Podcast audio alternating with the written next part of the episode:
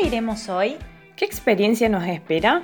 Quédate con nosotras para descubrirlo en Escoba por el Mundo.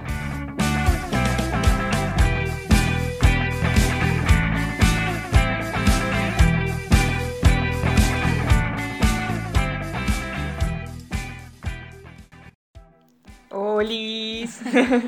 Bueno, bienvenidas a todas aquellas personas que nos estén escuchando en este hermoso sábado 9 de enero. Sí, ya las fechas como que no importan porque, viste, publicamos cuando se nos da la gana. Cuando decimos que íbamos a publicar de cada una semana y bueno, pasaron cosas, gente. Sí. También pasaron las fiestas, pasó Año Nuevo, pasaron emociones y sensaciones, exacto, un montón de cosas. Pero, ¿cómo estás hoy, Gui? Bien, con bastante olor a saumerio porque acá Ro prendió como dos.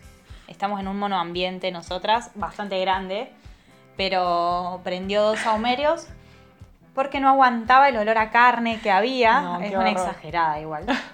No tolero mucho el olor a comida, digamos. Y hoy cocinamos algo para probar que era muy tradicional que se come acá en Año Nuevo, que se llama cotequino, que es como un salame que venía precocinado y había que ponerlo un rato más en agua hirviendo. Y sí, era como gelatinoso y grasoso y tenía una consistencia como... ¿Vieron el queso de chancho? El famoso queso de chancho de Argentina, tipo que es como muy gelatinoso y tiene partes que no sabes de qué animal son. Entonces, bueno, nada, no lo comimos. No. Comimos un poco, nos dio un poco de culpa y entonces comimos un poco, pero ya pasó. Y ahora, por suerte, tenemos dos aromas de océano que prendí como sahumerios que nos están salvando. Al menos a mí, este olor a comida que había, que muchos no lo toleran. Se extrañan un poco los sahumerios de Argentina porque estos son bastante, sí, como artificiales, ¿no? Como que duran el momento en que están encendidos y después chao. Nunca más. Sí. Los de allá me parece que eran un poco más potentes, los artesanales al menos. Bueno, y acá el clima hace varios días que está nublado, llueve, ayer estuvo lindo. Es como que tenemos la suerte de que cuando no trabajamos llueve y cuando trabajamos no llueve, entonces... Pero bueno, ahí cuando encontramos un poco de sol salimos desesperadas a tomarlo un poco. Pero bueno, supongo que ya va a pasar y van a empezar a venir los días más lindos. Cuando pase el invierno, estamos en plena época. Cruzo los dedos. Contamos que las montañas que tenemos alrededor están todas nevadas, así que sí, está haciendo frío de este lado. Sí, hacen 5 grados, 4 grados a las 3 de la tarde, entonces está haciendo frío. A ver, veamos. 7 grados hace ahora. 7 grados en este momento. Y son las 14:07 de la tarde. O sea, como que el momento de más calor sería este. Sí. Otro dato que quería contarles que para bajar un poco ese pedacito de carne que probamos, estuvimos bailando un toque de las canciones de Frozen porque estamos Dios. a full con los temazos. Vos estás a full. En italiano. No, la verdad que es una banda sonora increíble, yo no lo puedo creer. Haberla descubierto ahora agradezco, pero nada, estoy como muy traumada con las canciones de Frozen. Las ponía cada rato, así que bueno, ya me enganchó. Como que, viste la frase esa, si no puedes con ellos, úneteles, bueno... Te pasó un poco eso, menos mal. Bueno, vamos metiéndonos al tema importante que capaz ya no nos quieren escuchar más de cómo estamos y meternos en el tema. En el episodio de hoy, número 4, que me parece que está genial y que la forma en la cual lo construimos me pareció copada y además nos hizo sentir tipo unas reporteras de la BBC News o esas cosas extrañas. Porque estuvimos preguntándole a varias personas sobre sus experiencias personales. Haciendo una especie de encuesta. Y después recopilando toda la información, charlándola entre nosotras, sumándole también nuestra experiencia. Y la idea es compartirla de la forma más fiel posible y guiándonos por algunas preguntas que nosotras construimos. Que tienen mucho que ver también con el tema principal que estuvimos hablando durante varios sí, que creemos que la temporada, ya pensaban en hacer temporadas las chicas, igual sí, ojalá que sí, que se den las cosas. Esta temporada se va a tratar de la brújula y muchos de los temas van a girar en torno a eso. Entonces aprovechamos este tema que creo que da mucho para hablar. Sí, completamente. O sea, tenemos mucha tela para cortar, como se dice. Y bueno, un poco para introducirnos en el tema... que ya habíamos spoileado un poco en el episodio anterior, recopilamos información y reflexionamos en estos días de cómo es la experiencia de trabajar de algo que nada tiene que ver con tu profesión o con la carrera que estudiaste en otra parte del país, del mundo, o sea, lejos de casa, lejos de la zona de confort. ¿Cómo es experimentar, trabajar de una cosa que nada tiene que ver con lo que antes hacías? Sí, puede ser algo que estudiaste, puede ser algo que ya ejerciste. Exacto. En el país en donde estabas. No necesariamente tenés que tener una profesión y compararlo con eso. Una profesión... a nivel universitario. Uh-huh. O sea, una profesión que se obtiene a través de un estudio universitario, de terciario, lo que fuese. Exactamente. De hecho, uno de nuestros entrevistados hizo una tecnicatura. Es técnico aeronáutico y bueno, no tuvo estudios universitarios, sin embargo, tiene una profesión bastante importante. Exacto, tal cual. Un poco ahora vamos a introducir cuáles fueron las preguntas que rondaron estas entrevistas multifacéticas que hemos tenido, para que tengamos una idea más o menos de qué se van a tratar y para que ustedes también vayan repensándolas si se hacen o no este tipo de preguntas. Pero lo que guió más o menos las experiencias de todos, de todas las personas que entrevistamos, tenían que ver con estas preguntas. La primera pregunta era... una vez descartada la idea de poder ejercer tu profesión en el lugar a donde estabas yendo, ¿no? ¿Apuntaste a sectores particulares al momento de buscar trabajo? Esa era una de las preguntas. También nos centramos en la parte de cómo fue lidiar con la idea de trabajar de algo que no se relaciona con tu profesión o con la experiencia previa que tenías. Otra pregunta fue si tuviste autojuicios, si recibiste juicios de otras personas, si... ¿tenías alguna estrategia para afrontar estos pensamientos, estas cosas que surgían por vos o por otros? Y por último era una pregunta de libre expresión, uh-huh, con respecto a opinar sobre una frase que se dice, que se escucha muchísimo. Sí, que a mí me molesta un poco, que es como controversial, por así decirlo. Tal cual. Que es esta de, te vas de tu país dejando tu profesión para hacer lavacopas en el primer mundo o en otro país. Así que, bueno, esas fueron las 4 preguntas que hicimos. Sí. Recibimos muchísimos testimonios. Entrevistamos a 5 personas. Uno de ellos está en España. Después tenemos la experiencia de una amiga que estuvo en Australia. 3 amigos que estuvieron en Dinamarca, que hay 2 que todavía siguen estando. 2 amigos y una amiga. Uh-huh. Así que bueno, mucha variedad, porque obviamente cada experiencia es súper personal. Sí, y el contexto donde está cada persona es completamente diferente. Así que nos pareció rico hacerles estas preguntas a personas que estuvieran en situaciones distintas, porque hay 2 que ya volvieron a Argentina, por ejemplo. Hay Exacto. uno que está en España y está tratando de hacer sus papeles. Y hay 2 que están tratando de entrar a la universidad de Copenhague o de Dinamarca. Entonces, bueno. Yo creo que lo que podemos hacer es ir pregunta por pregunta y vamos desarrollando qué respuestas obtuvimos. Y de paso sumándole también nuestras respuestas, Exacto. que no están escritas, pero se las podemos decir. Pero bueno, arrancamos entonces con la pregunta número 1, que era esa de si descartás la idea de ejercer tu profesión en otro país, si apuntaste en particular a algún sector o, digamos, fuiste con la idea de hacer lo que aparezca, lo que surja. Uh-huh. En este caso hay un montón de respuestas que son bastante variadas, pero en realidad la mayoría como que notaba con esto de ir y hacer algo nuevo, una especie de sensación de ansiedad y como que estaban como predispuestos a enfrentarse a algo nuevo. Sí, había miedos, había ansiedades, como curiosidad al mismo tiempo. Muchas de las personas elegían trabajos que tuvieran que ver con hospitality, ¿se dice? Sí, hospitality, que sería trabajar en hoteles, en bares... restaurantes, cafés, en limpieza también. Uh-huh. Y muchos también nos compartieron esto de, digamos, buscar algo que les permita practicar el idioma que era distinto a su idioma oficial, uh-huh. por así decirlo, a su idioma madrelingua.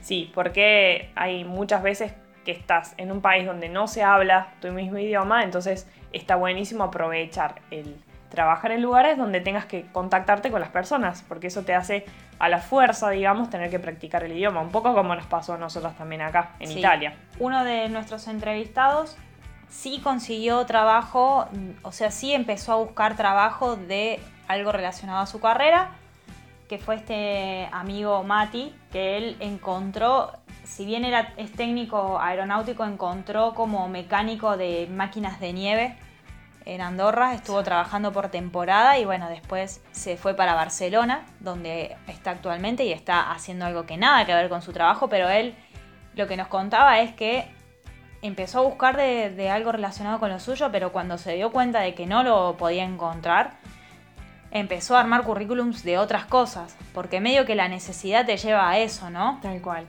Sí, también tenemos la experiencia de Nico, que digamos cuando se recibió no tuvo el tiempo para ejercer y empezar a ejercer su profesión, y tampoco había trabajado de otra cosa, entonces básicamente tuvo que inventar una experiencia laboral que no era así, pero en esos momentos lo que él nos compartía es como, bueno, o sea, no me queda otra, me tengo que mandar, tengo que probar y ver qué pasa en ese momento. La otra persona se puede dar cuenta o no, pero digamos, si no haces de esa forma, ¿cómo haces? Exacto, es como la gente que tipo te pide, necesito que tengas 25 años y 10 de experiencia. No se puede. Creo que un poco, y esto lo pienso ahora, como irte a otro país, porque estamos hablando puntualmente de gente que se fue a otro país a trabajar. Uh-huh. Irte a otro país te abre la puerta a buscar trabajos que quizás en tu propio país jamás hubieras buscado. Sí, jamás se te hubiese cruzado por la mente hacer. Exacto, y un poco lo hace la necesidad económica, social, de conocer gente, de conocer la lengua, el idioma. Se te abren otras necesidades que quizás en tu propio país no las tenés, y hay trabajos que son muy simples, de hecho necesitan poca cualificación, o sea, no son calificados, no necesitas ser un técnico en algo para ejercerlo. Y sin embargo te dan muchísimas cosas. Exacto. O también te dan la posibilidad, porque tenemos una de las experiencias que es que no estaba convencido, digamos, de la carrera que había estudiado y se había recibido, incluso había ejercido. Entonces encontró en esto la posibilidad de descubrirse nuevamente como un trabajador, por así decirlo. De desconectarse con esa carrera de la que no estaba tan seguro si le gustaba o no, y repensar a ver qué es lo que le hacía feliz. Exactamente, eso es genial, porque yo pienso eso también, que puedes descubrir muchas versiones de vos que no tenías idea y que quizás si no salías de esta forma no te dabas la posibilidad de descubrirlas. ¿Y en cuanto a nosotras? Bueno, en cuanto a nosotras, qué pregunta difícil. Paso. No, yo creo que, digamos, siempre supe que no iba a poder trabajar de psicóloga. Eso también pasa mucho, ¿no? De acuerdo a las profesiones, al menos estas que estuvimos viendo de los chicos y las chicas, son profesiones que por lo general no son fáciles de aplicar en el otro país, porque tienen que ver o con salud o con regulaciones propias de cada país, y eso hace difícil. Uh-huh. Pero al menos... O necesitas el idioma. O necesitas el idioma, sí, a la perfección, entonces es una limitación grande. Pero al menos yo, como psicóloga, siempre supe que no iba a poder ejercer como psicóloga como tal, oficialmente. Sí. Uno como psicóloga puede aplicarla a la psicología en un montón de aspectos. Incluso creo que lo estoy haciendo hoy por hoy en mi trabajo. ¿Qué estás trabajando? Estoy trabajando cuidando a dos niñas de 3 años que las amo con toda mi alma. Luna y Bianca, las amo. Son gemelas. Sí, son gemelas. Y la verdad que siento que aplico muchísimo de psicología ahí.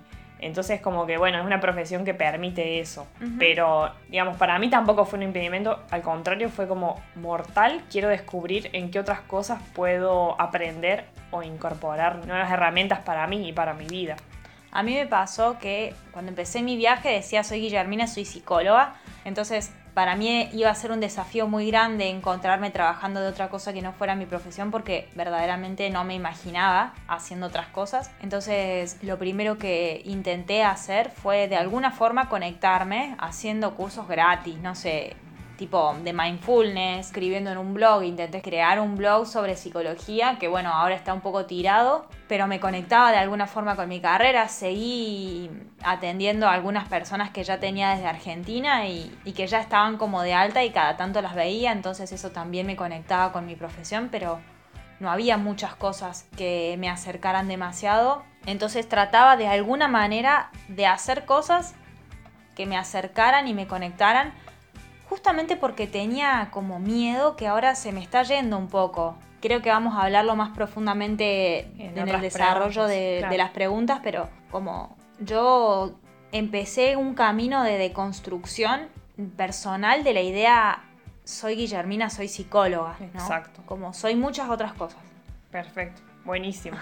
Yo creo que todo esto que estás contando tiene mucho que ver con la pregunta número 2, que también salieron respuestas súper curiosas y copadas, que era cómo lidiar, digamos, con esta idea de no trabajar de esa profesión que habías adquirido, ya sea por estudios o por experiencia previa. En este punto tuvimos también variadas respuestas. Para esta persona que no estaba segura de eso que había estudiado, por ejemplo, justamente no fue un obstáculo, sino fue una posibilidad de descubrir el hacer algo nuevo, entonces no le costó.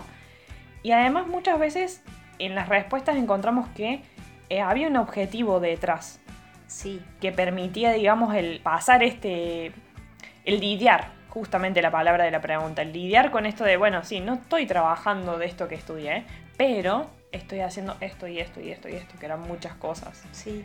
Otra de las respuestas que me gustó mucho fue de una de las chicas que compartió que ella se concentraba más en dónde estaba que en lo que estaba haciendo. Entonces, bueno, sí, estoy en un trabajo que no es el mejor del mundo, no sé si me pongo a pensar, no sé cuánto me gusta, pero estoy en Dinamarca y amo este país y me encanta estar acá y disfruto muchísimo de los momentos cuando salgo de mi trabajo. Exacto. Y eso ya es una recontra forma de lidiar con eso. Poder conectar con dónde estás, más allá de con lo que estás haciendo, que es el trabajo es un medio para. Exactamente. Exactamente, está buenísimo eso. También otra de las chicas, como que por momentos sí nos compartió que se preguntaba, o sea, ¿qué hago acá? ¿Qué estoy haciendo esto? Y también nos dijo algo que nos requedó y que creemos que tiene también mucho que ver con las preguntas que van a seguir después, que es, digamos, los mandatos de la vida que nos imponen socialmente y que parece que es lo que tenemos que hacer, cuando en realidad no es así. Y eso muchas veces es con lo que uno tiene que lidiar. Exacto, porque, bueno, te recibís, la carrera tiene que... Primero el mandato de cuánto tiene que tardar una carrera universitaria, ¿no? Como, bueno, es una carrera de 5 años, como mucho la tengo que hacer en 6, como si estudiar fuera lo único que engloba nuestra vida. Y ahí es cuando, no sé, yo he recibido algunos consultantes que llegaban como con una crisis personal muy grande porque enfocaban solo su vida en la facultad o en su carrera universitaria o en su trabajo, y somos más que eso. Tal cual. Es como que cuando vos centrás tu atención en un solo punto, es muy probable que si ese punto está mal, toda tu vida esté mal. Entonces una estrategia justamente para eso es poder abrir el panorama, como prestar la atención al bosque y no al árbol, porque es una pequeña parte de tu vida, o puede ser una gran parte de tu vida, pero no es absolutamente todo lo que te define como persona. Tal cual. Yo a vos, Gui, te preguntaría entonces si tuviste que lidiar con esto de no trabajar con tu profesión, que creo que sé la respuesta. Sí. Porque es un poco lo que dijiste al principio. Sí, un poco sí. Lidié con estos mandatos de alguna forma que decía Lila. Lidié con eso porque cuando me fui pensaba mucho en esto de, bueno, yo tendría que estar formándome, ya me recibí, estuve trabajando un año y un poco más de mi profesión y estuve formándome mucho y ahora tendría que seguir creciendo y escalando en mi carrera profesional y no lo estoy haciendo, y eso me llevó a preguntarme, bueno, pero tenés toda la vida para hacerlo. Tal cual. ¿Por qué tiene que ser ya? Sí, porque a eso yo diría, no lo estás haciendo ahora. Y yo, si me permitís, me meto un poco acá para contar mi parte, que también nos permite como entrar en la tercera pregunta, que era la de los autojuicios o los juicios de las demás personas, porque yo creo que, y como en general las respuestas que obtuvimos es que sí, autojuicios todos nos hemos hecho, todos y todas las entrevistadas y entrevistados, porque es lo más fácil hacerse un autojuicio, y yo también tuve autojuicios y también tuve que lidiar con esto de decir, che, bueno, pero soy psicóloga y estoy trabajando en XXX, pero también como que pensé en eso, o sea, ¿por qué ahora? ¿Por qué estar haciendo esto ahora está mal? Porque sí, en mi mente estaba como, bueno, pero en este momento yo debería estar terminando un posgrado, juntando experiencia profesional para el futuro, nos vamos siempre al futuro y tenemos miedo como de estar desperdiciando estos años por no seguir lo que uno se supone que tiene que seguir. Y acá repito lo que citábamos hace un ratito de la respuesta de Lila, esto de los mandatos sociales. Entonces en ese punto esos autojuicios son gigantes y agrego que muchas veces también uno cae en el pensar, en mi caso esto lo voy a decir personal, en qué pensará mi familia. O sea, eso es algo que a mí me recontrapesó y era como justamente algo mío, porque de verdad jamás recibí un juicio real por parte de mi familia por lo que estaba haciendo, sino que yo pensaba como en la posibilidad esta de defraudarlos, en la posibilidad de desilusionarlos, porque es como, bueno, estoy haciendo algo que nada tiene que ver con lo que yo se supone que iba a hacer y con la idea que yo tenía y que creo que ellos estaban como de acuerdo. De pronto cambio y me voy y decido hacer un viaje y trabajar de cualquier cosa cuando ya tengo algo allá que podría estar haciendo, y eso como que sí, siento que fue como bastante pesado, pero que después, nada, vamos a ir respondiendo porque hicimos un gran análisis. O sea, yo creo que este viaje a nosotras nos generó un montón de respuestas y de autoconocimiento con respecto a estas cosas. Y de preguntas. Eso ni hablar. Porque volviendo un poco a esto de los mandatos y a que, bueno, a los 30 años ya tenés que tener más o menos tu vida resuelta y tenés que ya tener experiencia profesional de aquello que vos estudiaste y te formaste. Y la pregunta es, ¿qué pasa si no la tenés? ¿Qué tan malo es? Puede ser que te cueste un poco más encontrar trabajo. Sí, puede ser también que un posgrado a esta altura lo realices con una rapidez que no sea la misma cuando tengas 35, por ejemplo. Pero esas cosas, digamos, como que... Hay gente que para la que está bien tener 30 años y tener muchísima experiencia profesional, y es válido eso. Y también es válido que haya gente que tiene 30 años y que haya terminado de estudiar y se haya ido de viaje y vuelva sin experiencia profesional, ¿verdad? Pero con una buena cantidad de experiencias personales en la mochila, que de alguna manera a lo largo de tu vida esas experiencias que juntaste te van a servir. Tal cual, sí. Como también aquella persona que decidió continuar formándose y con, de alguna forma, siguiendo ese mandato social, porque lo creía importante, también es válido. Es súper válido. O sea, no se trata acá de juzgar esa decisión, sino de compartir la decisión contraria que muchas veces se juzga. Yo creo que ese es un poco el objetivo de esto que estamos compartiendo acá. Tal cual. Y creo que también va para aquellas personas que son súper amantes de viajes y juzgan a aquellas personas que prefieren quedarse...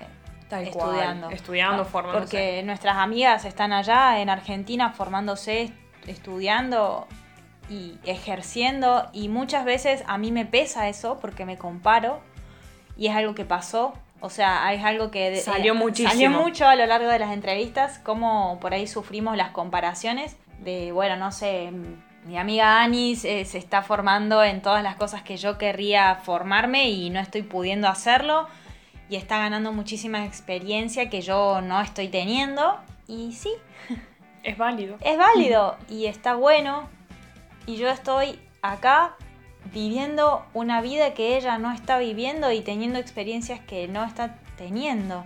Entonces, pero porque vos tomaste una decisión y ella tomó otra, exactamente, y ninguna de las dos cosas es más o menos válida, tiene más o menos peso. Creo que la decisión de irnos, más allá de lo que nos pese la comparación, la decisión de irnos y los motivos que nos llevaron a irnos tienen que estar presentes como una brújula.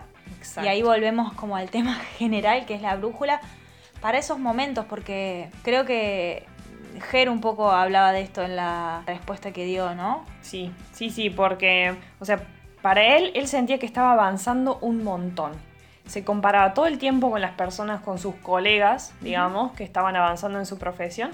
Pero él sentía que estaba avanzando un montón en eso que estaba haciendo en ese momento. Y lo mismo le pasaba a Ley. Claro, si bien no era la profesión que había estudiado, etcétera, etcétera, esa satisfacción, digamos, y ese entender que también era por un periodo de tiempo, porque el objetivo era ese. Sí. O sea, tenía un objetivo claro, con un tiempo determinado, clarísimo, Entonces para eso era perfecto, era genial y el crecimiento que estaba obteniendo era súper satisfactorio. Entonces... Lo mismo que a Lila. Sí, lo mismo que le pasó a la ley, es cierto. Pero se comparaba, que veía que sus compañeras y compañeros avanzaban y ella no. Sí. Pero de todas maneras pudo sentir un avance en lo que estaba haciendo. Exactamente. En otra parte del mundo. Sí, y en ese caso, por ejemplo, Bar también repitió un poco lo que dijo antes, de que ella veía en dónde estaba y que era feliz en dónde estaba. Y con eso le bastaba, digamos, y también veía un progreso gigantesco en aquellas cosas que estaba haciendo en ese momento. Uh-huh. Y era suficiente, digamos. Estuvo bueno lo que nos contó porque que su brújula se fue desarrollando bastante a lo largo del viaje, cambió y ahora tiene un pensamiento bastante diferente en ese punto y está construyendo para ese objetivo que tiene. Claro, que es mucho más grande porque es la decisión, digamos, de quedarse ahí. Entonces... En ese punto sí, ella sabe que no va a querer trabajar toda su vida de esto. Entonces, bueno, quiero mejorar y quiero obtener algo mejor. Perfecto, tengo este objetivo. Ahora sí, vamos por eso, digamos. Lo mismo mencionaba Mati, digamos. Sí. La importancia de tener el objetivo claro y de entender cuáles son las cosas negociables y no negociables. Y también permitirse las crisis, permitirse las angustias porque... También esto creo que surgió en varias respuestas, que había altos y bajos. Montaña rusa. Montaña rusa, que había altos y bajos emocionalmente hablando y había momentos donde recontra te preguntas qué estoy haciendo acá. De hecho, a mí me pasó durante uno de los trabajos que tuve y ahora aprovecho como a un poco decir mi experiencia de que yo en el trabajo anterior ahora tengo... Otro trabajo donde estoy muy contenta. Creo que voy a tener los dos por un tiempo, ya que no hay demasiado acá. Pero en el trabajo donde estaba lavando platos y ayudando en cocina, que de todas maneras escalé, porque empecé como tipo lavando copas y lavando platos y ahora prácticamente estoy ahí ayudando a la cocinera, mano a mano. A la par. Entonces me permití... estar ahí y crecer en algo que nada tiene que ver con mi profesión. Y también no había un día en que no pasara por mi cabeza. Estudié psicología, me recibí de psicóloga y estoy cocinando y lavando platos. Y eso no me pasa en este otro trabajo que es cuidando un bebé. Uh-huh. Y me parece un punto bastante importante ahí, donde pude hacer una diferenciación entre que hay un trabajo que me gusta mucho porque amo los bebés y amo pasar tiempo con ellos y el otro trabajo no me gusta tanto, entonces... Eso hace que sea más liviano ese pensamiento de por momentos cuando algo notas que te gusta mucho. Exacto. También, y agrego algo, y con respecto a tu avance, yo creo que también esto te da la posibilidad, al menos yo lo veo así como un juego, uh-huh. ¿Ok? No puedo ejercer como psicóloga acá, puedo tener una... posibilidad más amplia en cuanto a trabajar en distintas cosas, sí. Lo tomo como un desafío y quizás me pueda hacer mi propia carrera en ese trabajo y tipo, no sé, quiero mejorar mi técnica de secado de copas, como en un momento me encontré buscando videos de verdad, porque quería ser más rápida. Y bueno, eso es como algo también que te puede incentivar y podés encontrar en algo nuevo y diferente que uno cree que, o sea, ya está, el estudio no te sirve para eso. Y puedes mejorar en eso, incluso te puede gustar tanto que puedes optar por hacer una carrera como barista, por ejemplo, uh-huh. O como, no sé, cocinero, no sé, un montón de cosas en realidad, y te descubrís en algo nuevo y te terminas haciendo como un profesional de eso. Exacto. Me parece muy importante entonces resaltar que puede ser una buena herramienta el tener en claro qué tipo de trabajo va a hacerte pensar lo menos posible en eso, ¿no? Exacto. Y en ese punto buscar trabajos que de alguna manera o te llenen o te hagan sentir feliz o sean el medio para que puedas ser feliz saliendo de ese trabajo. Exacto. Ese es un buen consejo. Uh-huh. Me parece que cuando te lo empezás a preguntar mucho, ya tendría que ser como una alarma para ver, che, bueno, te lo estás preguntando porque no te sentís bien en este lugar, porque... te parece muy pesado y es válido si te parece pesado también. Completamente. Y rescato mucho esto que decís, Ro, ay, qué raro. De especializarte. de especializarte y de tomarlo como un juego, uh-huh, de alguna manera. Como lo que me pasó ahora hace poco con una entrevista que tuve, que nosotras hablamos mucho con Ro de la idea de libertad dentro de los trabajos, y que más allá de que estamos acá buscando ahorrar para otros proyectos que tenemos, queremos que ese proceso sea lo más feliz y lo más libre posible. Entonces hay trabajos a los que directamente no aplicamos, por ejemplo un súper, uh-huh, pero en un momento de desesperación mandamos currículums a supermercados y a mí me llamaron y me agarró una especie de crisis porque no quería, porque me daba bastante culpa no aceptar el trabajo sabiendo que es una buena oferta porque te ponen en blanco y es bastante plata. Pero de todas maneras fui igual a la entrevista, fui igual porque me propuse, bueno, que sea un juego. Yo es muy probable que no acepte porque no quiero esto, pero voy a ir igual para sacarme la duda, para reforzar que podía, que yo podía estar ahí, y no, pero no quería. Y esa es una diferencia súper grande. El poder y el querer. Fui y no tenía ni idea de para qué me estaban llamando, para qué sector. Me llamaron para el sector panadería, me encontré, fue un ratito la prueba, en la que creo que me desenvolví bastante bien y me sentí bien y me gustó, entre comillas, el trabajo. Siento que no lo elegiría todos los días, pero dije, podría, si realmente estuviera en un punto límite en donde necesitara sí o sí el trabajo, que no está pasando ahora, por eso me estoy permitiendo elegir, uh-huh, algo que me dé mucha libertad o que me dé la libertad que necesito. Lo podría desenvolver. Te encontraste como en eso. Sí, fue lindo en el sentido de que me dio satisfacción, me dejó tranquila y me aclaró muchas cosas. Buenísimo. Entonces, para volver como y cerrar un poco la idea, podría ser una buena opción si estás trabajando de algo que no es lo tuyo, donde nunca te viste y te surgen estos prejuicios. Tratar de irte para el rubro donde te sientas lo más feliz posible, exacto, y lo más libre posible. Quiero citar una cosa que dijo Mati, que es más feliz sirviendo una copa de vino que armando un avión en Argentina que no volaba porque el proyecto no salía. Y es muy loco eso, porque eso habla de la capacidad que tenemos como seres humanos y que muchas veces no nos damos cuenta de ser multifacéticos. Sí, de adaptarnos a una realidad que no sabíamos que podríamos y que seríamos capaces de hacer, porque en ese momento es lo que toca. Exacto. Y en ese punto está bueno lo que decís como un consejo, digamos, para poder lidiar y para poder bajar un poco con estos autojuicios que yo creo que van a estar siempre, uh-huh, y hay que permitirlos también porque un poco nos hacen replantearnos cosas y tomar, sí, mejores decisiones.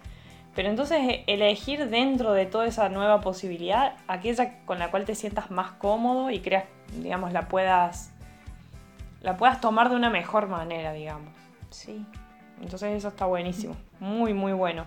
En esta misma pregunta también estaba si habías recibido juicios de otras personas, uh-huh, y acá me parece que entre lo que dijo el Mati y lo que dijo la Bar y lo que a nosotras nos pasó muchas veces acá en Italia, surge mucho que por ahí la mayoría no recibió juicios de las demás personas, sino más bien como un aliento por parte de... Sí, admiración. Admiración por hacer algo completamente distinto, como un hey, dale, sí. Muchas veces las personas del propio país han preguntado, o sea... Del propio país donde estás. Donde estás ahora, en ese momento, ¿no? Por ejemplo, en el caso de Mati, España, en el caso de la Bar en Dinamarca y nosotras acá en Italia, de, o sea, pero sos psicóloga y estás acá, como, ¿qué haces acá? Si tenés tu título y en tu país. Claro, ¿qué haces que no estás trabajando de lo tuyo? De lo tuyo, claro. Y bueno, por ahí no entienden, yo creo que esto es un poco... no es un problema, sino es... la consecuencia de vivir en países... En una realidad completamente distinta. Exacto.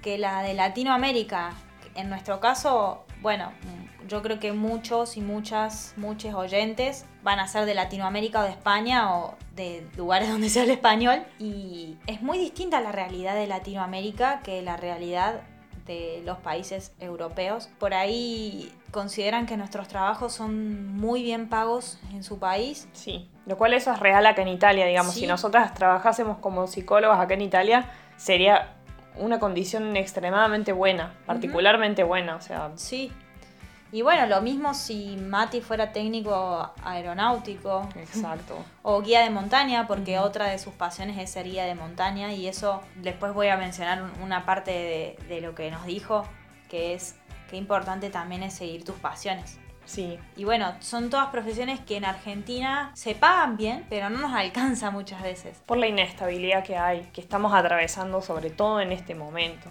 Exactamente. Entonces un poco, yo creo que nosotras intentamos a las personas que nos han hecho esta pregunta contarles esta realidad del país. Y en ese punto sí se entendió un poco más. Sí. Pero también, de alguna forma yo creo que siguen pensando en como, pero, o sea, sos psicólogo y estás haciendo esto, que es, no sé, trabajar en un bar o otra realidad que... Entonces un poco siento yo que les cuesta.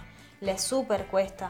También porque puntualmente en Italia pasa que se quejan mucho de que el país está en crisis y que hay una crisis económica grande, y no niego que, que para ellas lo que está pasando está afectando muchísimo a su economía y a su estilo de vida normal. Claro, y quizás en contraste con otros países de Europa sí. Estén más en crisis, pero para nosotros es como que no hay tal crisis. Si estamos acá sin ángeles de nuevo. Sí. Pero real, o sea, yo creo que también esas son las ventajas de ser latinoamericano acá. Uh-huh. De ser latinoamericanos, latinoamericanas. Es como que tenemos un poder de resiliencia gigante, y esto que vos me estás poniendo enfrente como un problema para mí, pero es un lujo, ¿qué querés uh-huh. que te diga? En ese punto sí siento que nos, o sea, aprendemos a vivir de una forma que nos permite afrontar problemas desde otro punto.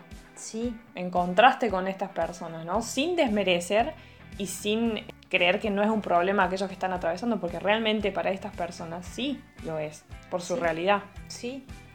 Y otra cosa que quiero agregar, que me gustó mucho de lo que nos compartió Mati, es que había personas que tipo le decían, desperdicias tu vida en un bar, uh-huh. este es un trabajo muy esclavo. Y él lo que respondía a esto es, lo cito, ¿no? Si yo sintiera que estoy esclavizado, ya me hubiera ido. Como me fui de trabajos en Argentina, donde estaba haciendo lo mío y me sentía esclavo. Y como te puede pasar también acá, ¿eh? No es que no hay esclavitud acá en Europa. No, al contrario. Como la concepción de que trabajando de la profesión no sos esclavo o esclava, uh-huh. y haciendo otra cosa que nada tiene que ver con esa profesión, estás esclavizado, esclavizada, también es algo que se debería repensar. Porque hay muchas veces, y conozco gente que es esclava de su trabajo y estudió para lo que está haciendo. Uh-huh. Entonces, replantearnos un poco la idea de esclavitud y de qué concebimos como trabajo. Esclavo. Uh-huh. Completamente. Es muy bueno esto que estás planteando aquí. Es como una idea que se tiene que está bastante, bastante fuerte. Tal cual. En ese punto. Y hay laburos que te demandan un montón de energía en el momento donde estás, por ejemplo. Trabajar en una cocina te demanda mucha energía durante las 5, 6 u 8 horas que estés ahí, pero después te vas a tu casa, te sacás el delantal y chao. Y eso muchas veces no pasa en otros trabajos. Exacto. Que requieren de estudios. Uh-huh. Entonces, de nuevo, es preguntarse a uno, a una misma, ¿cuál es el trabajo que yo en este momento quiero? ¿Cómo me quiero relacionar con ese trabajo? Ya sea mi profesión u otra cosa. Exactamente. Coincido completamente. Y bueno, y si te parece, pasamos ya a la última, que me parece la más fuerte. Y en la cual hemos tenido respuestas, pero muy, muy geniales. Aprovecho para decir también que disfruté un montón de hacer este episodio así de esta forma, porque como que nos llevó su tiempo, pero nos invitó a reflexionar también muchísimo y fue muy divertido. Y agradecemos mucho a las personas que nos dieron sus respuestas y participaron de este episodio, porque fue genial escucharlos, escuchar cada uno. Salieron ideas para otros episodios. Para otros también. Episodios, y todavía nos quedaron personas que no nos pudieron responder y quedamos en videollamarnos, por ejemplo, para profundizar aún más. También estuvo bueno sentirnos como acompañadas al descubrir que, pienso lo mismo, o sea, comparto esto, o me pasó igual, y es muy bueno, sobre todo cuando no estás bien o cuando tenés estas pequeñas como crisis de que no sabes para qué lado disparar y la brújula se te pierde, por así decirlo. La importancia que es agarrarla fuerte y abrir la mente y disponerte a hacer cosas o a contar con gente que jamás pensaste que ibas a hacer o con quien jamás pensaste que ibas a contar, para poder de alguna forma renacer o reinventarte. Exacto. Eso yo creo que te lo da un viaje también. Sí. Porque te encontrás muy sola. En nuestro caso es como que yo en casa pagaba mis cuentas y el último año casi que me mantuve sola trabajando de psicóloga. Y acá yo me mantengo sola y no estoy trabajando de psicóloga. Si tengo que pagar la luz y no llego, tengo que ver cómo hago para llegar, porque no está mamá que me mande plata. Yo creo que si lo pidiéramos estaría, pero sería mucho más fácil, o era mucho más fácil pedir a mamá o a papá que nos ayuden estando en nuestro país que estando acá. Te da una sensación de soledad y de vacío donde tenés que reinventarte, tomar otras manos de gente que no conoces, buscar trabajos que no pensaste que ibas a hacer. Exactamente.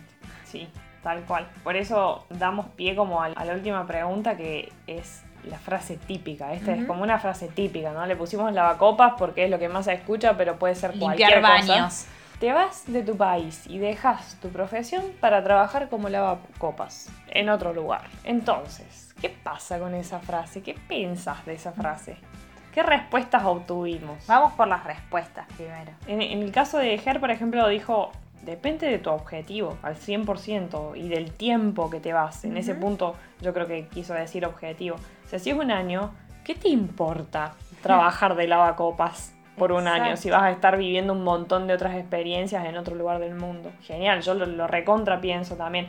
Lo que sí nos compartía es que, bueno, si vos pensás irte por más tiempo o establecerte, ahí sí está bueno que si querés te lo replantees. No porque un trabajo que no valga la pena, no, sino porque a lo mejor tenés otras ideas o tenés otras necesidades que te invitan y te llevan a formarte de otra cosa y a planificar otras cosas. Entonces podés mejorar, ponerte a estudiar o hacer algo nuevo, en lo cual puedas hacer una carrera. ¿Qué importa? O sea, también lo que nos decía Nico es que lo consideran denigrante porque hace quedar al ser lavacopas como un trabajo que, o sea, no tiene el estatus que tendría otra cosa. Exacto, y eso a mí me llevó a preguntarme, porque también me pasó, yo estaba como cocinera y tenía una changuita que era ayudar a una señora a limpiar la casa. Y la primera vez que fui, me enfrenté con todos esos prejuicios que yo traía, porque digo, estoy limpiando una casa.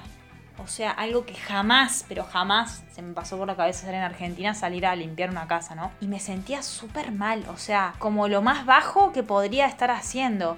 Después de pensarlo y del momento de angustia donde me quería volver y ya estaba pensando un montón de cosas que después, cuando salí de la emoción y pude verlo más objetivamente, volví a centrarme en mi brújula. Me llevó a pensar en cómo es que jerarquizamos trabajos. ¿Por qué estar trabajando en un bar vale menos que estar trabajando en una oficina? ¿O por qué tiene más estatus una profesión? Entiendo que a nivel económico valga más una profesión que estar trabajando en un bar, ¿no? Eso yo lo entiendo y ahí puede ser que haya un estatus económico distinto, pero un estatus social, ¿por qué una persona es considerada menos, entre comillas? Yo no la considero menos. ¿Por qué la tendencia es a pensarla como menos a una persona que trabaja? Pero además en ese punto estás definiendo a una persona por su trabajo y no por un millón de otras cosas que hacen a una persona. Y ahí va un poco la última, la respuesta de la Lila, que fue como, esto tiene que ser el final porque realmente coincidimos y todas las respuestas, todas las entrevistades apuntan a eso y mucho más lo que nosotros pensamos también. Ya con esa frase te están diciendo que vos dejás algo importantísimo para irte a hacer algo que no, o sea, que no vale la pena. Y vos no te estás yendo porque querés ser lavacopas y porque también querés dejar tu profesión. Te estás yendo porque estás viviendo una aventura, porque estás queriendo tener una experiencia distinta, porque vas a buscar otra posibilidad, porque vas a aprender otro idioma, a lidiar con la soledad, a aprender otra cultura, a conocer gente, a conocerte a vos mismo, a vos misma. O sea, son un montón de otras cosas. Y mientras no estás haciendo todo eso, la forma de lograr algunas de esas cosas es trabajando. Y el trabajo es lavando copas. Exactamente, te hace pensar un montón de otras cosas. Y acá lo que nos dijo la Lila es que no todo en la vida pasa por la profesión de cada uno. Esa es una frase que hay que remarcar. No todo es la profesión. Está bien, ella comparte que de alguna forma, y esto es cierto, nos inculcan, sobre todo en el caso nuestro en Argentina, digamos, que digamos, con un título todo es más fácil y sí, que la profesión en ese punto pasa a ser todo, pasa a ser tu vida. ¿Cuántos profesionales en Argentina tenemos que no consiguen trabajo? Exactamente, no. Que tienen capaz un montón de experiencia, un montón de estudios y les cuesta muchísimo. Y eso es tristísimo y a mí me encantaría que fuese distinto. Pero en este momento es lo que está pasando. Y por ahí descubrís que en otro lugar, de un trabajo como mucho más simple, podés vivir súper, súper bien. Y no se trata de que vivís súper bien porque tenés un montón de dinero y cumplís todas tus condiciones, sino porque simplemente, no sé, estás más feliz y a lo mejor no te estaba pasando en donde estabas. ¿Y sabés qué? Estás cumpliendo objetivos. Exacto. Porque la primera vez que yo fui a limpiar esta casa, a ayudar a esta señora, salí súper desmoralizada, triste y angustiada. Después de reflexionarlo, charlar conmigo y tomarme mates conmigo misma, volví a ir a la casa de la mujer, ya con otra actitud, ¿no? Porque pensaba, wow, a mí no se me cae ninguna uña por lavar un piso. Es más, este dinero que consigo haciendo esto me permite llegar a aquello que tanto me apasiona y que tanto me hace feliz. Y creo que en este punto es lo que le pasó al Mati, que con un mes de trabajo... de su trabajo en España, se pudo comprar todo el equipo de montañismo profesional de buena calidad y de primera mano, y eso en Argentina, trabajando de lo suyo y demás, tardó 6 meses en comprarlo de segunda mano, o sea, usado. Entonces me parece que se ponen en juego muchas cosas. Como que también lo que te puede pasar es que estás acá, descubrís que puedes hacer un millón de trabajos, haces ese millón de trabajos distintos y te das cuenta de que no, de que lo que más querés en el mundo es ejercer tu profesión y que quizás la posibilidad más grande la tenés en tu país de origen donde estudiaste y decidís volver y sos feliz con eso, y eso también es genial. Porque yo siempre me gusta como aclarar que la idea de este podcast no es decirles a todas las personas vengan o hagan esta experiencia porque es maravillosa y es genial, porque te pueden pasar un millón de cosas. Es un poco contar como una realidad desde al menos nuestros ojos y el de aquellas personas que nos acompañen con este compartir cosas, sí. Pero no es fácil, no es simple y no es una cosa que se hace así como de un momento al otro. Y también un poco creo que la idea es decirles a las personas que todo lo que vos elijas es válido. Siempre y cuando esté calibrado con esa brújula que es tan importante para vos y que crees que es lo que más querés respetar, porque es lo que te define también. Sí, y abrir un poco la cabeza, que es lo que nos está pasando a nosotras a medida que vamos transitando. Caminito es abrir la cabeza a cosas nuevas, compartir esto porque... para aquellas personas que no se animan quizás porque tienen todos estos miedos o todos estos prejuicios, a pensar, bueno, ¿qué pasa si te vas y después volvés y seguís? Tal cual. La profesión, si bien no se puede ejercer, es una cosa más que tenés adentro de la mochila. Es una herramienta más. Si querés, en otros países podés encontrar la forma de llegar. Te puede llevar años, pero no es imposible. No es imposible. Y si estás completamente decidido a hacer eso y a trazarte el caminito para llegar a eso, puede pasar. Nosotras en su momento nos replanteamos y yo le dije a Ro, estoy segura de que si tengo que volver a estudiar mi carrera en Italia para poder ejercerla, lo haría porque me encanta, aunque sepa que tengo que sacrificar 5 años de mi vida. Sacrificar entre comillas. Porque es hermosa la experiencia de estudiar. Exacto. También. Entonces, más que nada este podcast, este episodio y todos los que siguen apuntan a abrir las mentes a aquellas personas que piensan, quizás no nos escuchen aquellas personas que piensan eso, que te vas del país para lavar copas. Mi reflexión es qué triste debe ser la vida de aquellas personas que se autodefinen únicamente por su profesión. Y yo estuve ahí, entonces sé que es triste porque cuando no lo podés hacer se te cae y ahí tenés que reinventarte. Y encontré mucha felicidad reinventándome. Qué bueno, me pone re contenta eso. Y es un montón, es algo que estás mostrando al menos a estos oyentes y a mí porque no lo habíamos hablado, entonces está buenísimo.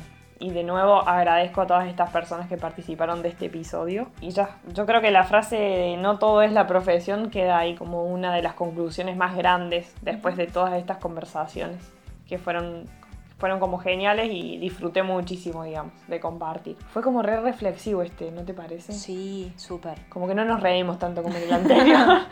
súper reflexivo. Me parece que este tema tiene mucha más tela todavía para cortar. Sí, completamente. Que pueden surgir muchas cosas que estamos dispuestas siempre a recibir como sugerencias. Exacto, sí. Todas aquellas reflexiones o prejuicios que tengan las personas que nos escuchan y que quieran compartirlas para charlarlas, estaría buenísimo. Invito a que critiquemos los prejuicios, a que nos preguntemos de dónde vienen, porque repasa el sufrimiento por no cumplir con el tiempo estimado para tal cosa, o no cumplir el mandato, el caminito que se espera que hagamos. Y la felicidad me parece que va más allá de eso. Completamente. Genial. Muy bueno todo. Y sabes que estoy pensando que nos olvidamos de planificar el momento curioso para hoy, para el episodio de hoy, que estamos siempre compartiendo un momento curioso, pero por ahí lo que podemos contar es sobre el menú ese de Año Nuevo que tiene que ver con la carne que comimos hoy, que se llama cotequino, y lo que se come muchísimo son las lentejas, como un sinónimo de abundancia. Entonces está representado en el menú de Año Nuevo esa idea, y compartir siempre con los más cercanos para brindar y tener, digamos, un año siguiente como mucho más abundante y lleno de cosas nuevas. Yo creo que este año en particular la mayoría pidió eso para el 2020. Y también otra de las curiosidades con respecto a estas festividades es lo del 6 de enero, que para nosotros, al menos en Latinoamérica, por lo que charlamos también con Tiani, en Venezuela también, está la llegada de los 3 Reyes Magos, que uno le deja el pastito y el agüita en el patio y sus zapatos para recibir un regalo o lo que sea. Bueno, acá hay una cultura muy muy grande de la Befana, que la Befana vendría a ser un personaje muy particular que parece una bruja, porque es una viejita que anda en una escoba, pero no es una bruja mala, al contrario, es una viejita buena, que pasa por la casa de cada familia, y esa noche, la noche del 5, digamos, uno tiene que dejar la media colgada, porque... Sí. La famosa media que vemos colgada en las estufas. Sí, en las películas yanquis, tal cual, o de los países del norte, del hemisferio norte, es la media colgada, para que pase la Befana, que es este símbolo de la viejita en la escoba, y si te portaste bien durante el año, te regala dulces y algún juguete, pero por lo general cosas así relacionadas con cosas placenteras para los niños, obviamente. Chocolates, caramelos, juguetes. Y que en cambio, si te portaste mal, te deja una bolsita de carbón, que... De paso, y como una curiosidad zarpada, hemos visto en el supermercado bolsas de carboncitos hechos con azúcar. Sí. O sea, tipo la forma es del carbón, pero es azúcar negra. Como, digamos, un símbolo de que te portaste mal y que quizás te tenés que portar mejor para que el próximo año la Befana te traiga dulces. De hecho, en los supers se venden las mediecitas. Sí. Que pueden ser con motivos tipo de Kinder o de algún personaje. O de Miraculous. ¡Ay, bueno, Miraculous, que es un personaje que ven las niñas que cuida Ro, que también ya me enseñó las canciones. Sí, que de Frozen.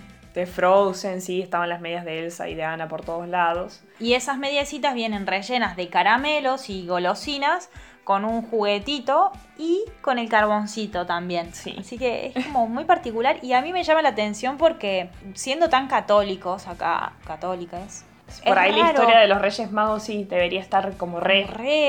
Pero no. Leí también que en Roma, o sea, es como... En Roma está mucho la historia de la Befana en sí. Depende de las regiones de Italia, van como mutando estos personajes. Pero nada, eso nos pareció re curioso. Yo se lo compartí a muchas personas que conozco como algo re raro que me llamó mucho la atención. Sí, y el día se llama Epifanía. Epifanía, sí, el día de la Epifanía, o sea, la fiesta de la Epifanía. Muy, muy loco, así que me parece genial que haya salido improvisadamente este momento curioso porque no, nada, yo lo había estado pensando de antes. Menos mal. Y nada, también cierra un poco este episodio recontra cargado que esperamos sea disfrutable a los oídos de ustedes y que surjan reflexiones. Aquellas personas que quieran compartirnos lo que pensaron, nos pueden encontrar en YouTube como en Escoba por el Mundo, donde subimos también los episodios. Sí, estamos en Spotify, en Google Podcast. Están nuestros Instagram siempre, @rochi.escaramuza con S. Escaramuza. Con S al principio y doble Z al final, o Guille Furch, mucho más simple. Nos dejan lo que quieran compartir. Y nada, ¿te parece que hagamos el momento spoiler alert? Spoiler alert. Del episodio number 5 que sigue. Sí, que número 5. Parliamo in italiano, per favore. Nel prossimo episodio parleremo di cosa succede. ¿Qué pasa a nivel emocional? Aprovechando lo que nos compartieron estas personas que entrevistamos sobre la montaña rusa emocional que implica viajar, yo creo viajar a otra parte del mundo o salir de casa, sí, porque también me pasó viviendo en Córdoba, cuando tuve que mudarme de La Pampa a Córdoba, viví una montaña rusa emocional bastante fuerte. Queremos hablar de los altibajos emocionales estando lejos de casa. Ese va a ser el próximo episodio. ¡Wow! Va a estar zarpado, me parece también. Espero que salga copado y que programemos bien el momento curioso. Sí, que no nos olvidemos de eso. Pero en sí, y para terminar, muchísimas gracias a todas las personas que nos escuchan del otro lado y que nos tiran siempre buena onda y buena energía. Les dejamos en este sábado gris, que esperamos que salga el sol pronto. Sí, vamos a dar una vuelta igual. Sí, vamos a dar una vuelta y nos vamos a tomar, ¿qué? Un alto helado. Un alto helado. Ya, sí, o sea, aguante. Y bueno, gracias. Saludos enormes y nos escuchamos en el próximo episodio, que va a tratar sobre entonces la montaña rusa de emociones, ¿no? Altibajos emocionales estando lejos de casa. ¿Y en qué vamos? En escoba. Como siempre.